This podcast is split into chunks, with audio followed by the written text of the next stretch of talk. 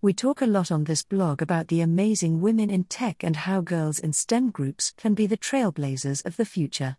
The gender imbalance in tech companies and the wider world of technology and STEM academia is slowly but inexorably finding starting to balance out. Yet, according to Executive Women in Tech, UIT, only 21% of leadership positions in technology companies were held by women in 2021. When you look at software engineering roles, that figure drops sharply to only 14%. That's a worrying picture for our girls in tech, is there a place for them at the table in 2022, or is the gender gap still too large and fraught with obstacles? Why are women still in this position in 2022? Of course, our answer to this is absolutely yes, there's room at the table. We firmly believe that encouraging more girls to engage with technology is not only desirable but essential. As the world becomes more connected, tech skills like coding, AI, and data management are the key to facing new challenges. In order to get more girls to a position where they have access to the same opportunities as their male counterparts, we have to really examine why girls and women don't account for much of the tech workforce currently. One of the problems is that overriding stereotypes created by the current status quo pervade. People may assume that because there aren't many women in tech, it's because they don't want to be there. That attitude, unfortunately, has an immense and negative knock on effect. Middle dot teachers may assume girls won't be interested in tech groups at schools. Middle dot teachers or parents can fail to notice when girls have an interest in tech because they're simply not looking out for it. Middle dot girls interested in tech become afraid to say so for fear of being singled out as different. Middle dot sexist attitudes mean that sometimes girls are bullied or derided for engaging in tech, a good example of this is how girl gamers of all ages are still treated derisively, especially in many online communities. By the time girls are old enough and confident enough to speak up louder for themselves, they have often engaged with other topics. That means that it's often too late to steer them onto a different educational route. If you've spent the last five years becoming an expert in history, taking a coding course might be the last thing on your mind. Because of this, so many talented young women with the potential to become leaders in the world of tech simply never find the outlet they need, because they're told it doesn't exist. Conversely, there's a problem with tech companies and other organizations preaching to the converted. Tech enterprises who approach women in their late teens and early 20s will gain some traction from women who were already pursuing a career in tech, either via academic or vocational means.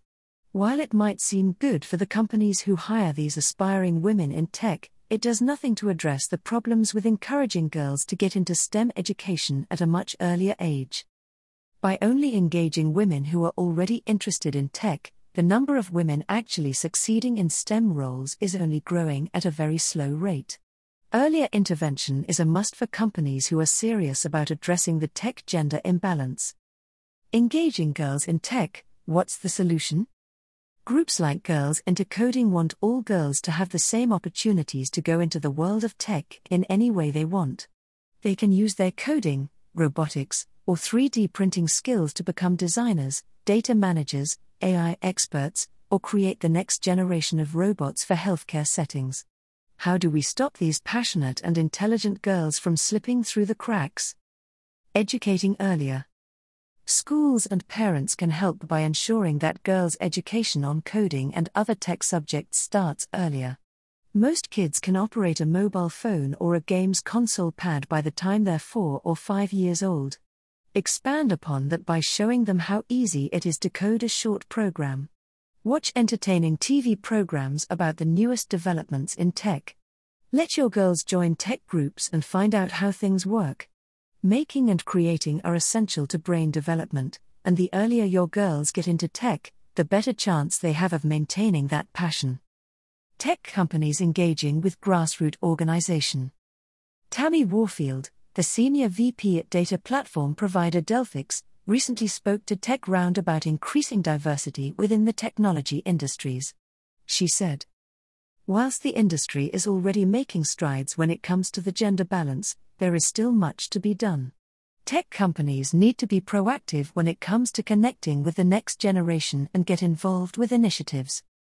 She was referring to companies engaging with free resources for kids that allow them to learn about coding and other important skills at their own pace, in a way that's fun and entertaining.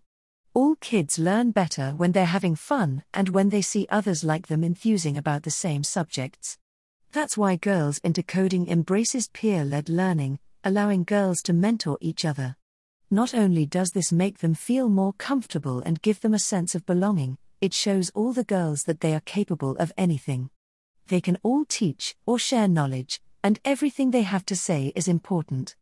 That confidence stays with them as they eventually move into the world of academia or work. Of course, the benefits for corporations and enterprises go beyond inspiring girls in their communities. As well as ensuring a steady stream of talent from diverse backgrounds, Sponsoring girls in STEM groups and other grassroots organizations helps companies hit corporate social responsibility CSR targets. This double win hopefully encourages more companies to support today's girls in tech to become the women in tech of tomorrow, creating a more diverse and therefore more effective workforce to solve the problems of the future. Brought to you by Audio Harvest.